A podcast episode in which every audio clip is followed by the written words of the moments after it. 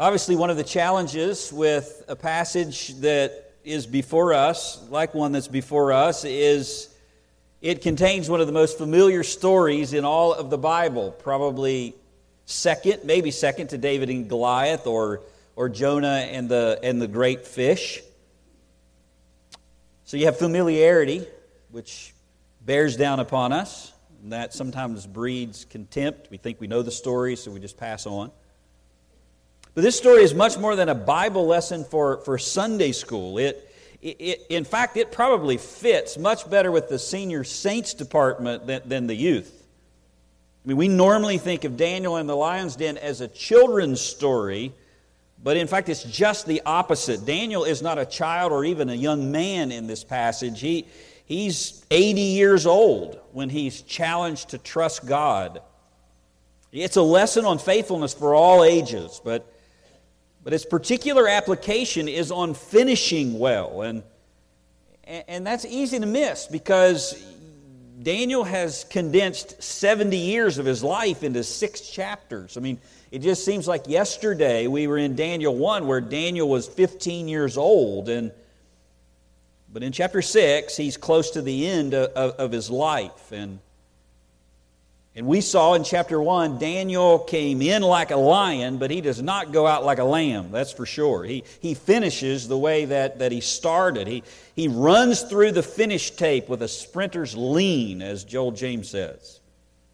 He comes in and he refuses to compromise the worship of, of God in a brand new culture. And here he is at the end of his life, six kings later, if you count Nabonidus, ruling over him in a pagan land. And Daniel still refuses to compromise his worship of God. Now, that's a life to emulate, isn't it?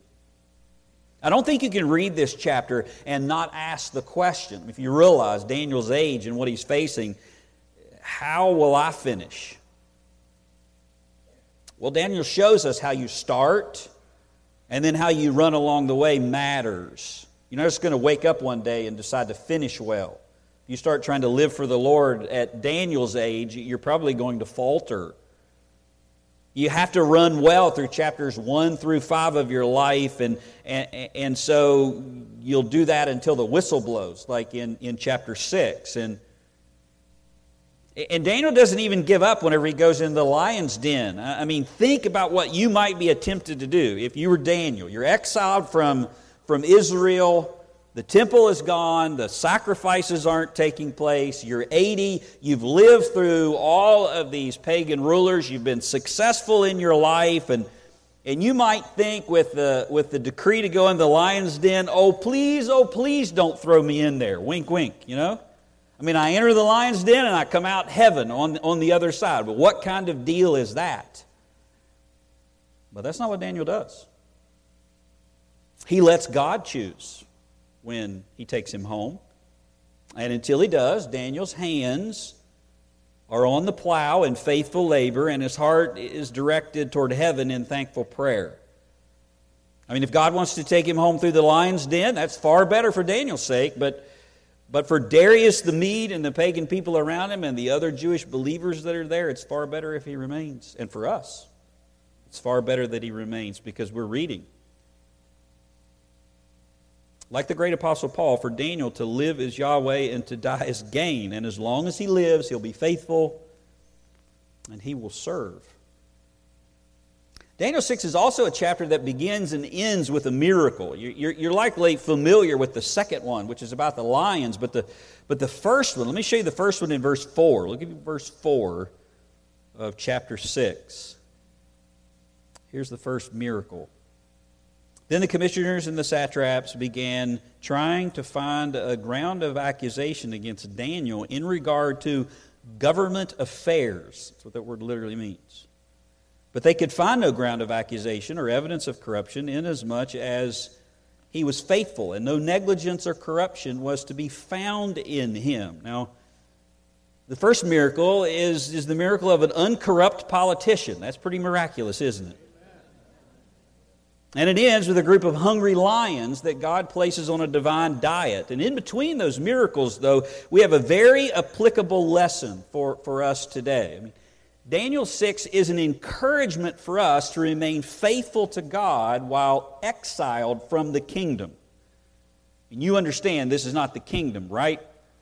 This is not the kingdom right now. We're, we're outside of the kingdom. We're waiting on the, on the kingdom. We're exiled from the, from the kingdom, just like the, the Jews are here. We're pilgrims and strangers in this land. And as we wait, on Christ to return, we must be steadfast in our commitment to the Lord, regardless of the times or seasons or, or who is ruling.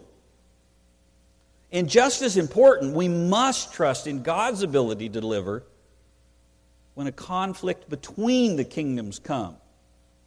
And there will be conflict between the, the kingdom of God and the kingdom of this world. And you must trust God to deliver you whenever that, whenever that comes. I pointed out to you last week that the, the first half of Daniel is written in what's called a, a chiasm. The, the plots of chapters 1 through 7 repeat themselves. I mean, it's kind of like a Hallmark movie. You know, the Hallmark movies only have two themes uh, poor girl meets rich guy who eventually falls in love with her. Or rich guy is going to marry bad girl and then falls in love with good girl. It's the only thing Hallmark does, and they just, they even recycle the, the actors, the same people in the different movies. Well, the first half of the book of Daniel has three themes that, that are repeated. God foretells world history in chapters 2 and 7, and God then controls the kings and kingdoms in that world history in chapters 4 and 5, and, and God delivers his faithful that trust in him in chapters 3 and 6. And he can do that whether you're young, and he can do that whether whether you're old. And he can do that for several faithful servants who refuse to worship a false God. And he can do that for one lone saint who refuses to forsake the worship of the true God. There are many similarities between chapter 3 and chapter 6, but like last week, the Lord adds some additional encouragement, some more information for us in, in, in chapter 6. I mean, both of the chapters have decrees about worship. Chapter 3, there's a command to worship, the wrong kind. And chapter 6, there's a command not to worship, except in a certain way. In both chapters, the servants of God refused to obey earthly authority, and the result was Daniel was thrown into the lion's den, and the three Hebrews were, were thrown into a furnace. Both are saved by an angel, and all of them come out of their predicaments with no kind of harm on them. The, Chapter 3, their clothes were not even scorched whenever they came out of the fire. And in chapter 6, Daniel wasn't even slobbered on. He didn't even need a lint brush whenever he came out of the lion's den. But chapter 6 adds a twist to the, to the theme. I mean, the theme verse of chapter 6 is in verse 20. Look if you would at verse 20. Chapter 6.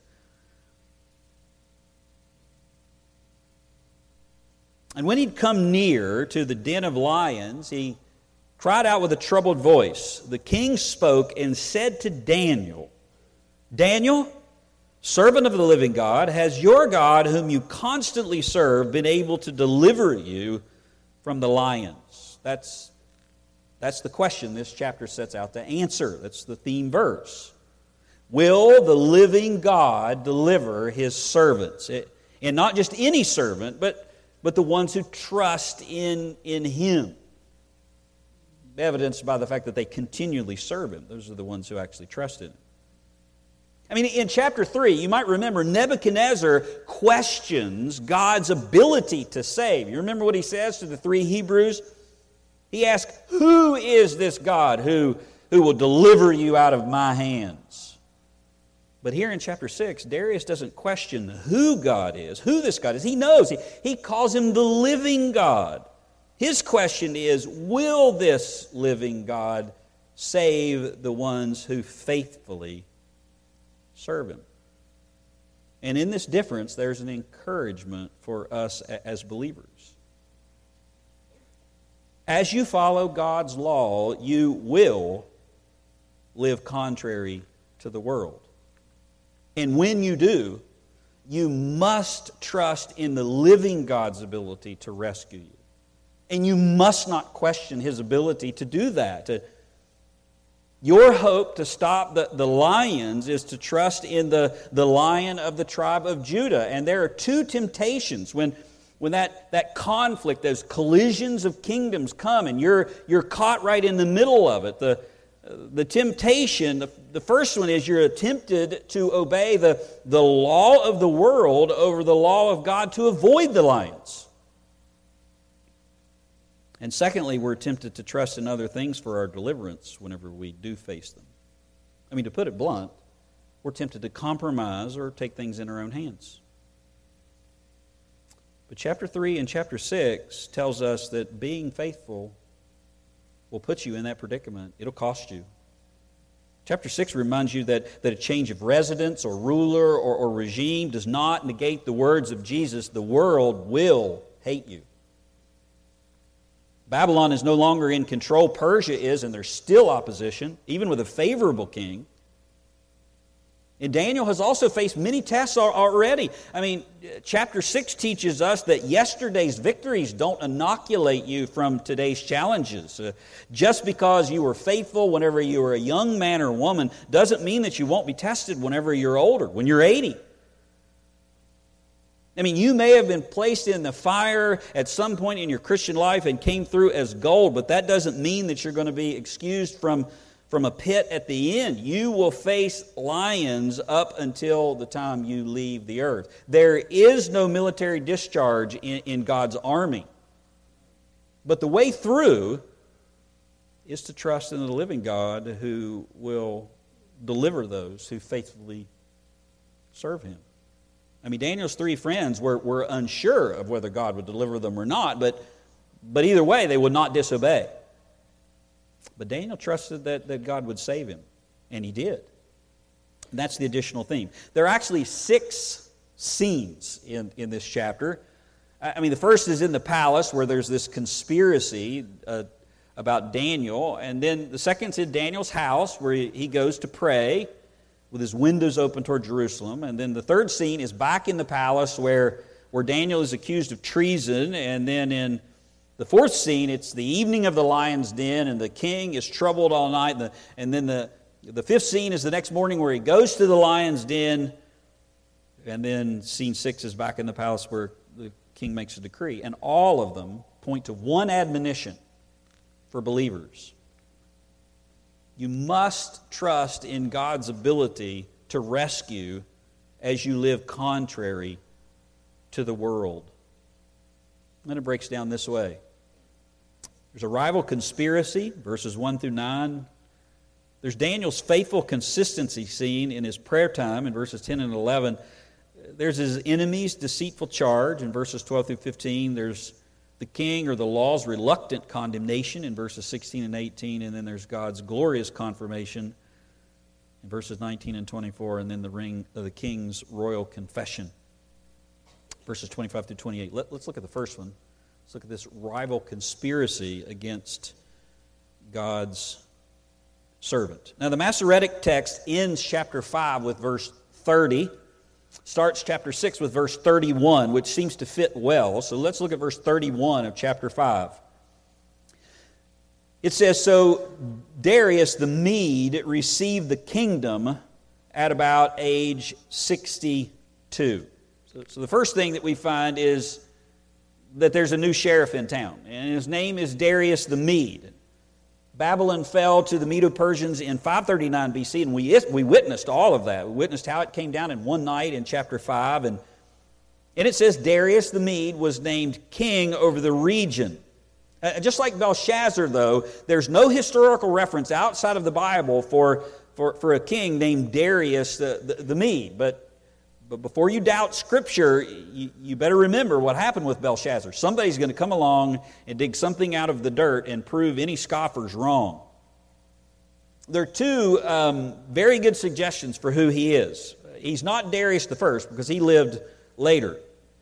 The first is Darius is, is a title as well as a name, just, just like Caesar or Pharaoh. Darius was, was like that. And so this could simply be saying King of the Medes. That would fit well for Cyrus the ruler uh, of Persia. There's a, actually a reference to him later in the chapter. He was half Persian and half Median, so th- this could be Cyrus's Median name. He's the king or Darius of, of the Medes. But it could also be a Persian general named Gubaru, who Cyrus made king over this region after Babylon fell. The Nabonidus Chronicles mention him, and he was appointed as governor. Whoever he is, Daniel 9, chapter 1 says this king was made king over the, over the Chaldeans. So, suggesting that he was appointed to this position. He didn't rise from conquering. So, so that makes Gubaru probably a, a, a better option between those two. But regardless, he launches a Build Back Better program for Babylon. Look, look at verse 1. It seemed good to Darius to appoint 120 satraps over the, over the kingdom, that they would be in charge of the whole kingdom. And over them, three commissioners, of whom Daniel was one, that these satraps might be accountable to them, that the king might not suffer loss. And now, you recall, uh, recall from last time, historians uh, tell us that there was not some massive battle that took Babylon down. I mean, the, the Persians snuck in and they killed Belshazzar, and, and uh, the people didn't even fight back, which tells you a lot about Belshazzar's rule. So, so the Medes and the Persians are now in charge, and they make a very common decision. They, they don't destroy Babylon. Why would you do that? I mean, this is, this is beautiful Babylon. Now that they're in control of it, they, they convert it. They repeat what the, what the Babylonians did with the exiles of Judah. Do you remember back to Daniel chapter 1, what they tried to do to Daniel and the three friends? They, they reorganize, they re educate, and they, they redistribute.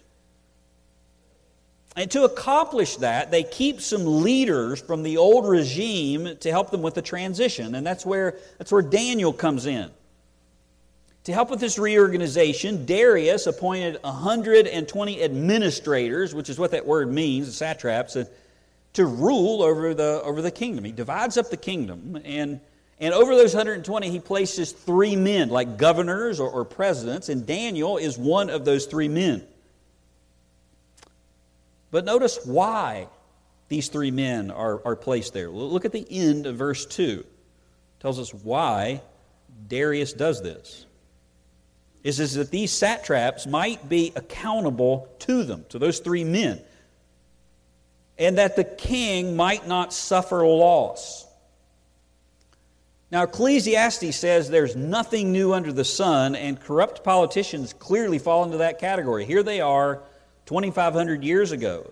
So, the purpose of these three overseers was to ensure that no thievery went on. I mean, no Persian pork projects the term suffering loss refers to uh, taxes or, or good. And so these three presidents would, would give oversight, making sure no one was, was lining their pockets. And that's where the rub with Daniel comes in. Because there's nothing a crooked politician hates more than a straight one, right? I mean, in Daniel is, is defined by that. It just it fits him to a T. Look, if you would, at verse 3. Then this Daniel began distinguishing himself among the commissioners and satraps because he possessed an extraordinary spirit. And the king planned to appoint him over the entire kingdom. So now he rises above the, the three because he has an excellent spirit. So Daniel is placed in an equal role, and immediately he begins to, to, to stand out. I mean, he was likely kept or even considered because he was part of the old regime for transition's sake. And they probably also heard about how he confronted Belshazzar at the end and the prophecy that he, that, that he gave. But it's his character that takes center stage. And it's that character that, that Daniel is hated for by, by these other men. Verse 4 says he has an extraordinary spirit. And that spirit is, is revealed to us, it's defined through some dirt digging by, by his foes. Look at you at verse 4. This is how we figure out what Daniel's excellent spirit is like. It says, Then the commissioners and satraps began trying to find a ground of accusation against Daniel in regard to government affairs. But they could find no ground of accusation or evidence of corruption, inasmuch as he was faithful, and no negligence or corruption was to be found in him. Notice the repetition. Let that sink in. I mean, in regard to how Daniel did his job, they did a background check for accusations. They, They talked to others for, for evidence of corruption. There were probably spies that, that were utilized. They did an upper and lower GI of his affairs for negligence, and they found nothing. I mean, with Daniel, there was says, no negligence, referring to something that, that he did not do, or corruption, referring to something that he did do. There's, there's no commission and there's no omission. He, he was not just ethically clean, he was administratively excellent. I mean, to use the, the language of 1 Timothy 3, for, for an elder, he was found blameless. Which simply means an accusation won't stick. You, you throw an accusation up, up against the wall of an elder, and there's supposed to be nothing in their life that would catch it, that, that would, that as it slides down that wall, it's supposed to just slide off like a, you know, like, like a new, new skillet, Teflon. There's nothing in his life to catch it. And believe me, they tried to find something. That's what it says. I wonder somebody put you or, or me through those same rigors, what would they find? I mean, what if someone followed you around and watched everything you did and, and you didn't know that they were doing that? When you returned from lunch or when, when you left for the day? What if your browsing history from last night was available to them or, or your private records were, were doxed? What, what would they find? I hope what they found with Daniel. Nothing. And when they struck out looking for skeletons in Daniel's closet and they found none, they, they then turned to the only place that, that, they, that they could, the, the God that Daniel served in the open. Look at verse 5. Then these men said, We will not find any ground of accusation against this Daniel unless we find it against him with regard to the law of his God. Uh, they resorted to the only tactic that they knew could land a blow. They went after his convictions. Now, if you're not listening, I want you to. They looked for some place where Daniel's faithfulness to God could contradict his faithfulness to the government. They looked until they found a Romans 13 and Acts 5 conflict, someplace where his religious beliefs would be in conflict with his loyalty to the king, and then they made him choose. It's a maneuver of Satan as old as time. If you can't beat a saint through sin, then make it a sin to be a saint. And you've had a front row seat to that of this past year, haven't you? It's a mirror image of what's happening today. Where Satan couldn't get Christians to compromise in sin, and there are plenty of places that, that he did, he's made being a Christian the sin. I mean, morality that was once the standard of universal right and wrong, regardless of whether you were a Christian or not, is now deemed as an evidence that you're an enemy of society. I mean, think of this the Christian ethic that lifted the poor, that ended slavery, that founded a country that sent more missionaries around the world than any other country in all of human history is now considered evil. You promote patriarchal abuse if you believe men are elders in the church. You, you hate women if you uphold the sanctity of life. You're, you're a racist if you believe in justification by faith alone because that's connected to the Reformation, which was white European movements of religious origins. I didn't make any of that up. You can Google it.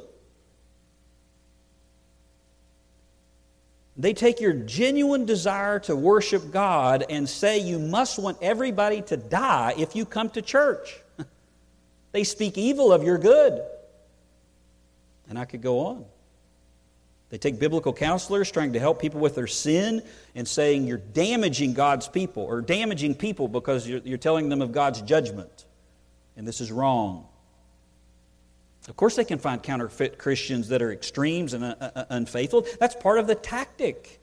They take extremes and define them as the norm, but, but they force you to choose. like submit to the government or gather to worship Christ as he has commanded. And Daniel chapter 6 is an example of how doing right can bring wrong. And you have to understand that tactic if you're going to survive. I mean, if you have the perspective, if I do right, then no wrong will come to me, you're confusing where you're living. That's how things operated inside of the garden. You're living outside of the, of the garden now. And outside of the garden, you can do everything right and have wrong done to you. In fact, that wrong can come when you do right. I hope you understand that. If you're operating with a kingdom ethic or a Genesis 1 ethic in a, in a fallen world, you're going to be sorely disappointed and likely very confused. You may even accuse God of, of failing you. Lord, I did right, and, and why did this happen to me? And you want an example? Just look at Jesus. I mean, the sinless Son of God who came to save mankind, and he got murdered for it. But also, just like Jesus, God will take the wrong that's done and use it for his good purposes in the long, long run. I mean, if they can't find anything that Daniel does bad, then they will take something that Daniel does good and make it bad. That's what's happening here. The world should not be able to find something to accuse you of that's dodgy or sinful or corrupt. Christians, where that's the case, are like low hanging fruit for Satan. He just easily exposes a secret part of their life, some corruption, and uses that to besmirch the gospel. But, but for those who pursue Christ and walk close to the Lord, he must call evil good, or good evil, I should say. And that's exactly what they do. They can't find dirt, so they change the definition of dirt. Look, if you would, at verse 6. So then these commissioners and satraps came by agreement to the king and spoke to him as follows King Darius, live forever. All the commissioners of the kingdom and the prefects and the satraps and the high officials and the governors have consulted together. We took a poll and we know what everybody wants. That's a lie because they didn't consult Daniel. He was one of the three main leaders. You look at what they say that the king should establish a statute to enforce an injunction that anyone who makes a petition to any god or man besides you, O king, for 30 days should be cast into the, to the lion's den. And then they ask him to, to put it into practice according to the law of Medes and Persians, which can't be revoked. So the decree is that there is to be one mediator between God and man for 30 days, King Darius. Just a 30 day executive order, King. That's all we're asking for. Everybody wants it. And Daniel's, Daniel's enemies set him up by getting Darius to issue a decree that would make it illegal to worship God in a biblical way. You can still worship under this law, but just not how the Bible demands. The edict forbade anyone from praying to any god without going through, through Darius. You can worship God, you just do it the way the government tells you to do it. Darius was the primary object, the primary mediator. He stood between God and his people for 30 days. And frankly, I, I don't know of any more applicable passage for our day and age than this. I mean, Daniel was forbidden to pray, but he was commanded to pray, and just like we're forbidden to gather, but we're commanded to gather. Those are not optional things. I mean, the argument that Acts 5 only applies to the big things, like the, the sanctity of marriage or, or the government saying that you can't preach the gospel, is, is just fallacy. I mean, here Daniel is forbidden to pray in a biblical way. You can't get any more basic than, than prayer, except maybe gathering with the saints, which is also commanded as well in Hebrews 10. I mean, requiring loyalty to, to, to the state via worship, it, it, was not an uncommon thing. I mean, Christians were challenged in, in Romans chapter 10 to say Caesar is Lord in, in Rome, but instead they cried Jesus is Lord. Dr. Dykstra said they sought to institute Darius Appreciation Month, month in order to eliminate Daniel. They convinced the king to change the law to make something in God's law illegal. Then they charged, uh, then they changed man's law to condemn God's law. It's exactly what our rulers are, are doing today. But which one of those laws do you think is going to be the bar on the day of judgment? Which one are you going to be held accountable to? And you know the answer, don't you? And which one of them, therefore, should you follow, regardless of how many man's laws there are, how they change? You know the answer to that, too. But to do that, you have to have the fortitude of Daniel that makes a conscious choice. Notice the penalty there for rebelling against this law was, was death by becoming zoo food.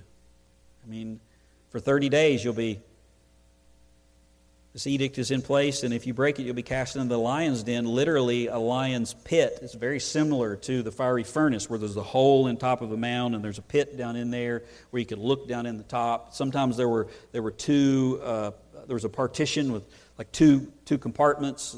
The person was dropped in this side, the lions were in this side. They lifted up. The lions come and do their thing on the on the people.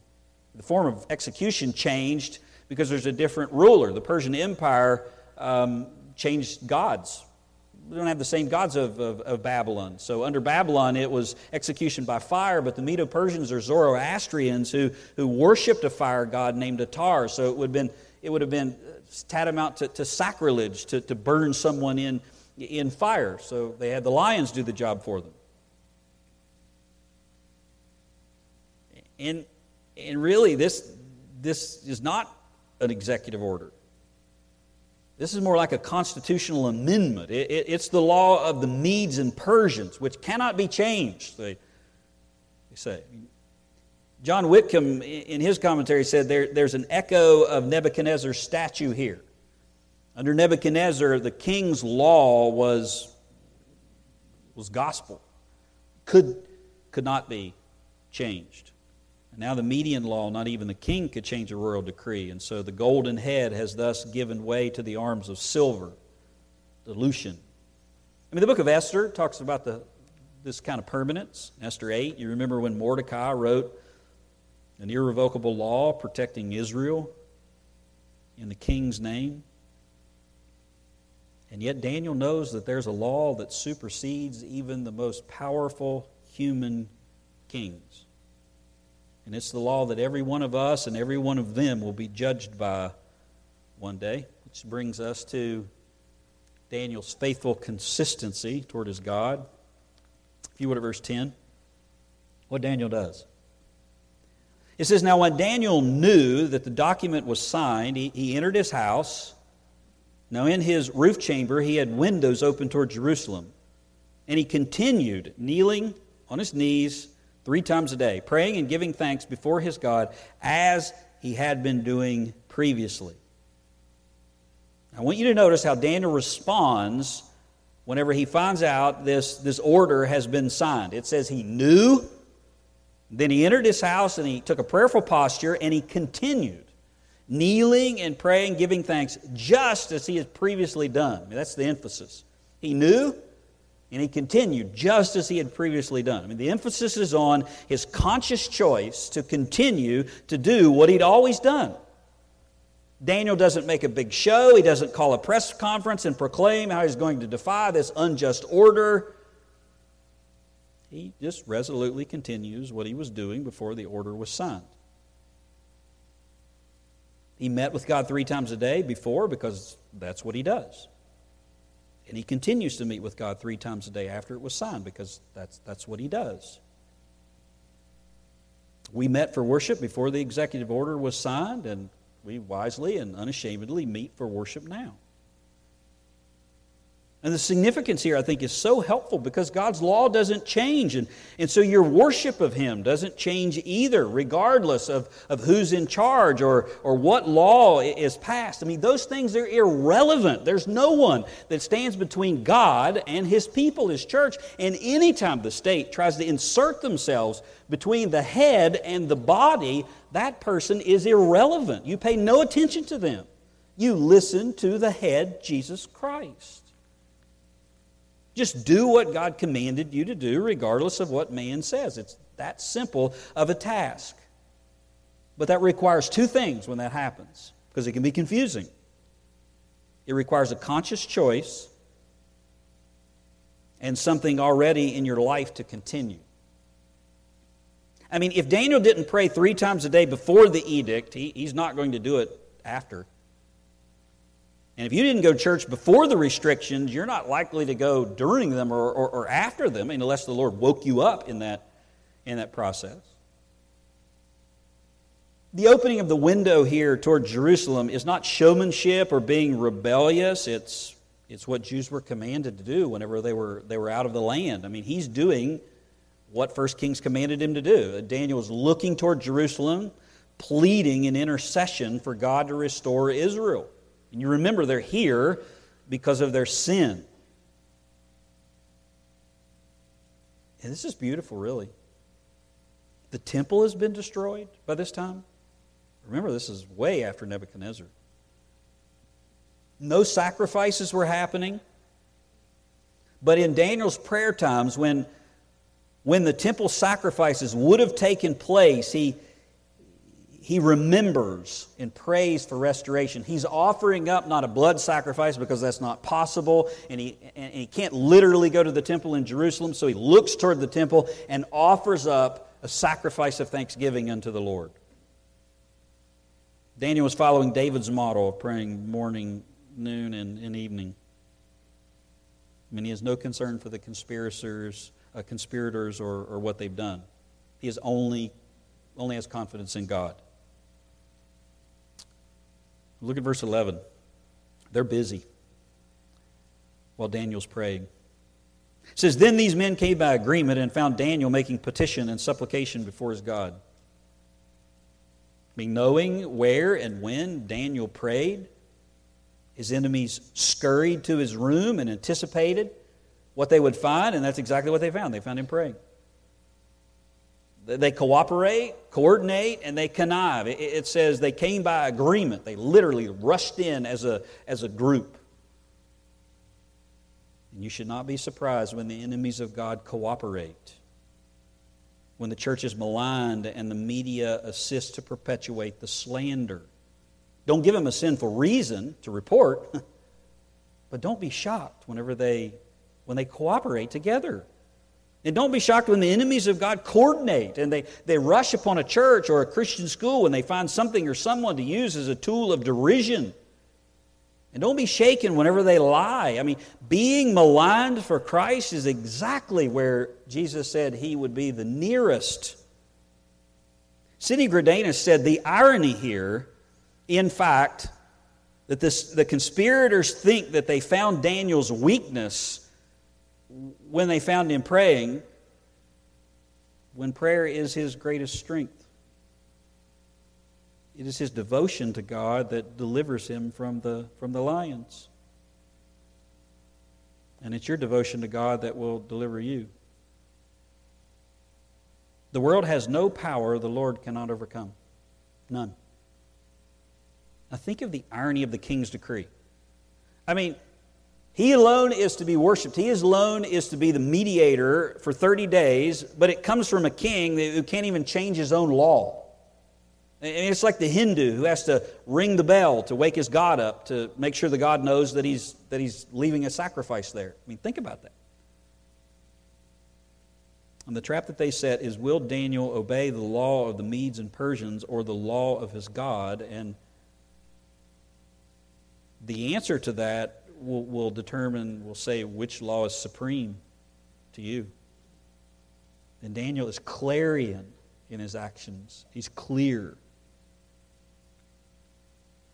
So, which law will you obey? God's or man's?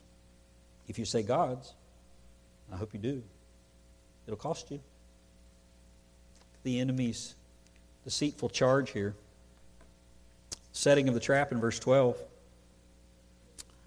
They approached and spoke before the king about the king's injunction. injunction. Did you not sign an injunction that any man who makes a petition to any god or man besides you, O king, for 30 days is to be cast into the lion's den? The king replied, The statement is true. According to the law of the Medes and Persians, my authority, which cannot be revoked. And with the snare set, the trap is sprung. Look at verse 13. Then they answered and spoke before the king. Daniel, who is one of the exiles of Judah, pays no attention to you, O king, or to the injunction which you signed, but keeps making his petitions three times a day. Not just once, but three times, every day. These guys are smart. Don't underestimate the enemy. Instead of rushing in and accusing Daniel, they asked the king whether he had signed a new law. They, they appealed to his, to his pride, and then they get him to, to make that statement. Remember, he liked Daniel, and they know that. They anticipate Daniel to be exalted in the land, but they also know that personal preference can't trump the law. Even the king is limited. And when they came, they belittled Daniel. When they did bring the accusation, he was one of the exiles, one of these exiles of, of, of Judah, exactly like Belshazzar. If you remember, that's what he says about him, because Belshazzar and these men are of the same caliber. But notice what they accuse him of. Pays no attention to you, O king, or to the injunction, or to the law that you signed. They accuse him of being a traitor and not caring about the Constitution. I mean, they say, O king, he pays no attention to you, or the injunction which you signed. I mean, while Daniel is a threat to democracy itself. Does that sound familiar? But the king doesn't buy it, and neither should you. If you go to verse 14. Then, as soon as the king heard this statement, he was deeply distressed, and he sets his mind, uh, set his mind on delivering Daniel. And evening until sunset, he kept uh, exerting himself to rescue him. So the king realizes he's been duped, but it's too late. The law's been signed, and so he immediately begins to look for a way to deliver Daniel. Now, now think of this the testimony and the favor of one of God's servants has a pagan king who made a contrary law now looking for a way to rescue Daniel from that law. That's amazing. It's an evidence of the power of a testimony. And it also says uh, something to you and me that you shouldn't fear the mob. They're fierce, but the Lord has his people everywhere, just like Paul told, or God told the Apostle Paul. The Lord said to Paul in a mighty vision, Do not be afraid any longer, and go on speaking, and do not be silent, for I am with you, and no man will attack you in order to harm you, for I have many people in this city. God will always have his people, like, like Luther had Frederick the Wise, and God's people are everywhere. They're in the current administration. They're in the Kremlin. They're, they're where, you, where you would least expect them, like, like the king of Babylon. But don't trust in them because they can't save you. Only God can do that. You would to verse 15. Then these men came by agreement to the king and said to the king, Recognize, O king, recognize is the law of the Medes and Persians. The Supreme Court has already ruled no injunction or statute which the king establishes may be changed. You don't have the power to do this as the executive branch. And knowing he'd been trapped, Darius looks for a way out, and they remind him it's checkmate. And now he knows he is the one who has been the, the victim. One commentator said the mighty Darius the, the Mede was trapped in the snare of his own pride and folly, and he knew it. And so he relents and looks the only place left for, for hope. There's the, the king's reluctant condemnation begins with a confident assertion. Look at where he looks. He can't find an answer. So he looks where he hopes to find one. Then the king gave orders, verse 16, and Daniel was brought in and cast into the lion's den. The king spoke and said to Daniel, Your God, whom you constantly serve, will himself deliver you. I can't. But God can, Daniel. The word save and deliver is used four times in this chapter. The, two key times are, are here in verse 16 when, when the king says, May your God, whom you faithfully serve, deliver you or save you. And the next is in the morning, whenever he goes to the lion's den when he's anxious. He says, Oh, he asks the question, Old Daniel, has your God, whom you faithfully serve, been able to deliver you or save you? That's where the king looks. He had no place else to look. So he looks toward, toward Daniel's God. And that's where you have to look as well. You know Psalm 20? Some trust in chariots and some in horses, but we trust in the name of the, the Lord our God. Daniel, Darius was favorable toward Daniel, but even he couldn't rescue him. Don't pin your hopes on men or elected or otherwise. Trust God to save you. And if God's your enemy, don't put hope in stones either. Look at verse 17. A stone was brought and laid over the mouth of the den and the king sealed it with his own signet ring and with the signet rings of his nobles so that nothing would be changed in regard to Daniel. I mean, here is the second most ineffective seal ever applied. The first one was over a tomb in Jerusalem, right? I mean, a stone was placed over the mouth of the den, so someone couldn't come and try to try to get the, the condemned out like Daniel in, in the middle of the night. And the king's royal seal was placed on it, daring anyone to move it. And there were also the signet rings of the nobles, because they, they know that Darius is favorable to Daniel. So there's a group here sealing this. Now, stones may keep lions in, but they don't keep God out, do they? And you should hear the, the echo of another stone that will be rolled in front of a tomb one day after Daniel's dead and gone. And that one was sealed, and it didn't work either. Look at verse 18. Then the king went off to his palace and spent the night fasting, and no entertainment was brought before him, and his, his sleep fled from him. It's a troubled man. But did you notice something strange here?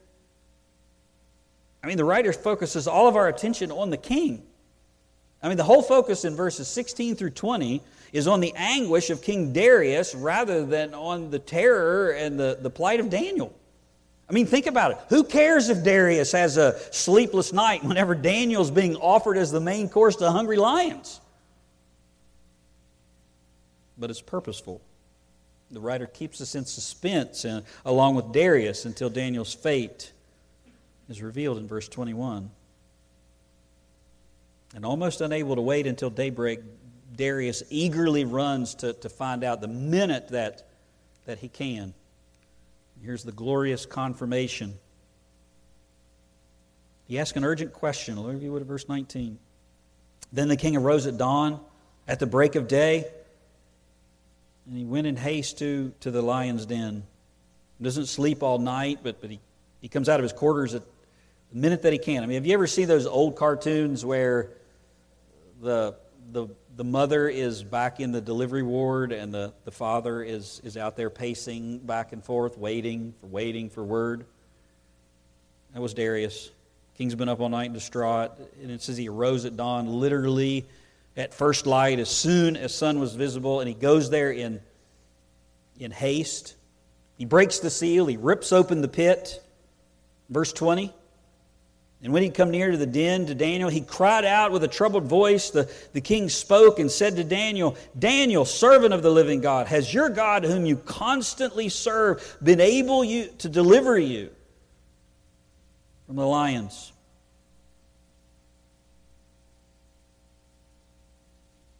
And you could cut the tension with a knife as he waits for an answer. Notice what he asks. It's our, it's our theme verse. Was God able? And notice, he knows who God is, but he wants to know did he deliver? Back in verse 16, he hopes he will. The only place he has else to look is to, to Daniel's God. Daniel looked there and he says, Daniel, your God will deliver you. And now he's breathless. He, he comes to see if he did. And out of the dark pit comes a voice in verse 21 saying, O king, live forever. My God sent his angels to shut the mouth of the, the lions, and they have not harmed me, inasmuch as I was found innocent before him and also toward you. O king, I have committed no crime. Daniel says, King, you're not the only one fasting last night. Do you realize these are the only words that Daniel speaks in the entire chapter? I mean, this is the chapter about Daniel and the lion's den, and that's all we get from Daniel. But what he says is enough. He says, God's angel shut all the, the lions' mouths. Is this the same angel from chapter 3? Was it the angel of the Lord, the pre incarnate, the Lord Jesus Christ? I mean, possibly, we're not told for sure. But what we are told is there was a display of God's deliverance, of God's power over the natural world that, that, that took place. And the Persians starved lions so that they would be useful in this moment. I mean, how pitiful would it be? You, the lion is full, and you throw the guy in there, and he doesn't do what he's supposed to do. And they're starved, but they didn't harm, harm Daniel. And he tells us why. Daniel tells us why. Because God found Daniel innocent before him and also before man, before the king. Daniel was void of offense between God and man. And so God delivered him. Don't be surprised if you suffer for Christ if you're faithful. And if you do, you will be vindicated by God. I can't tell you when, but you will be vindicated by God. But don't be surprised if you suffer for your sin either. That's not God's fault, it's yours. Look at verse 23. Then the king was very pleased, and he gave orders for Daniel to be taken up out of the den. And so Daniel was taken up out of the den, and no injury whatever was found on him. Emphasis because he had trusted in his God. You hear a recurring theme here? Darius was overjoyed as Daniel was lifted out of the, the pit, just like Shadrach, Meshach, and Abednego. There wasn't a scratch on him. But that's not the same fate for the enemies of God's people. Look at verse 24. Then the king gave orders, and they brought those men who had maliciously accused Daniel, and they cast them, their children, and their wives into the lion's den and they had not reached the bottom of the den before the lions overpowered them and crushed all their bones. The king is furious for being duped, and he unleashes the merciless judgment of man. The Bible says God is merciful in judgment, but man is merciless. When they cast them, their children, and their wives in, this pagan king does, and they hadn't reached the bottom before the lions overpowered them. There's a play on words here. Just as they had maliciously accused, literally eaten Daniel to pieces, just as they had eaten Daniel to pieces, these men are now eaten to pieces themselves. That leads to a royal confession about God. Look at the king's decree. Look at how king, the king responds after he punishes these. Verse 25 Then Darius the king wrote to all peoples, nations, and men of every language who are living in the land May your peace abound. I make a decree that in all the dominion of my kingdom, men are to fear and tremble before the God of Daniel. One decree you can't worship anyone except through me, and now the decree changes that fast. Here's the decree For he is the living God and enduring forever, and his kingdom is one which will not be destroyed, and his dominion will be forever. He delivers and rescues and performs signs and wonders in heaven and on earth, who has also delivered Daniel from the power of the lions. And we end chapter 6 with a, another declaration about God. Did you notice there's one in every chapter? They all end that way, except chapter 5 with Belshazzar. Chapter 2, chapter 3, chapter 4, and chapter 6 all end with a, with a written declaration. Chapter 5 ends with a declaration from God, but it's, it's not written out. It comes with God's declaration. God's the one that makes the declaration in chapter 5. That very night, Belshazzar's soul was required as an illustration. But all the other chapters, all the other declarations in the other chapters were true. What does this declaration say? It's the repeated hallmark theme, like all the others. That God is sovereign, He's the, the living one who has dominion. That He rescues His faithful ones, He, he, delivers and rescues. And His kingdom has no end. His, his kingdom is one which will never be destroyed. The three themes of Daniel. Repeated for us again at the end. And not only does God get vindicated, but Daniel prospers. Verse 28. So this Daniel enjoyed success in the reign of Darius and in the reign of, or even the reign of Cyrus the Persian. The lesson that you should take away from chapter 6 is, is be faithful. Continue keeping God's law regardless of how the rest of them change. Be faithful. The second thing I would say is finish well.